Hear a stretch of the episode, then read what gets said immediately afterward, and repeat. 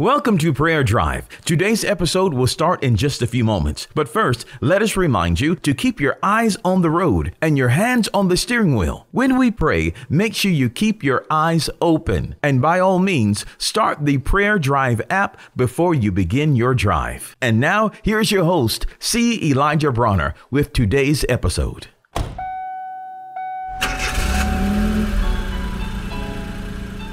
Welcome to Prayer Drive. This is C. Elijah Bronner, and I'm so happy and excited and delighted to have you join us today. What a wonderful day, a beautiful day, a glorious day. And I pray you're blessed as you are driving on the way to work, school, or wherever you may be traveling. God is good, life is good, and man, I'm so excited. I'm having so much fun. Man, God's Word is so much fun. We're studying over in the book of Ephesians, been camped out here and gonna just stay here for a while. It's so good. Still in the first chapter, and we get to a portion, we get down to the end of chapter one, and there's a wonderful prayer. And this is a great prayer that you can pray for yourself every day. I'm going to go through some of it. Ephesians chapter 1, verse 17, the prayer begins here that the God of our Lord Jesus Christ, the Father of glory, may give unto you the spirit of wisdom and revelation in the knowledge of him. So that's a great prayer, you know, that God will give us a spirit of wisdom and revelation in the knowledge of Him and His Word. You know, it takes revelation of His Word, takes revelation of God to really, we know Him intimately through our fellowship with Him.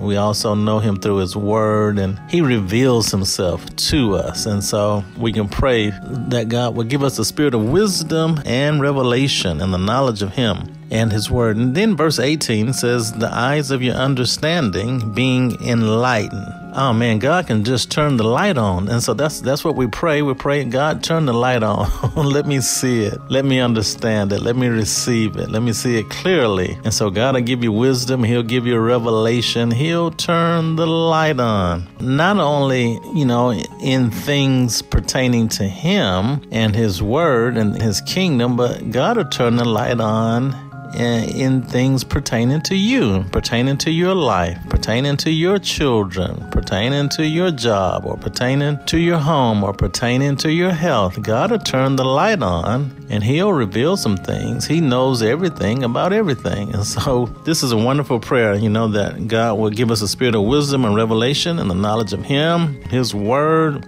the eyes of our understanding would be enlightened. Here's the next portion that you may know what is the hope of his calling. There is a specific calling we are called to individually, and then I think there's a common calling. You know, for instance, we're called to know Christ and to make him known. That's our ultimate calling in life is to know him and to make him known. So we know him and enjoy him and and then we share his life with others. And then the next part says that we know the hope of his calling and what the riches of the glory of his inheritance in the saints. Oh man, God will begin to reveal everything that's been freely given to us as children of God. And then verse 19, and what is the exceeding greatness of his power toward us who believe? Man, God's power, God's power. And so we begin to understand and know and get a revelation of God's power that's toward us who believe. So it lets us know that believing unlocks the power of God in our lives. Faith unlocks the power of God in our lives. And so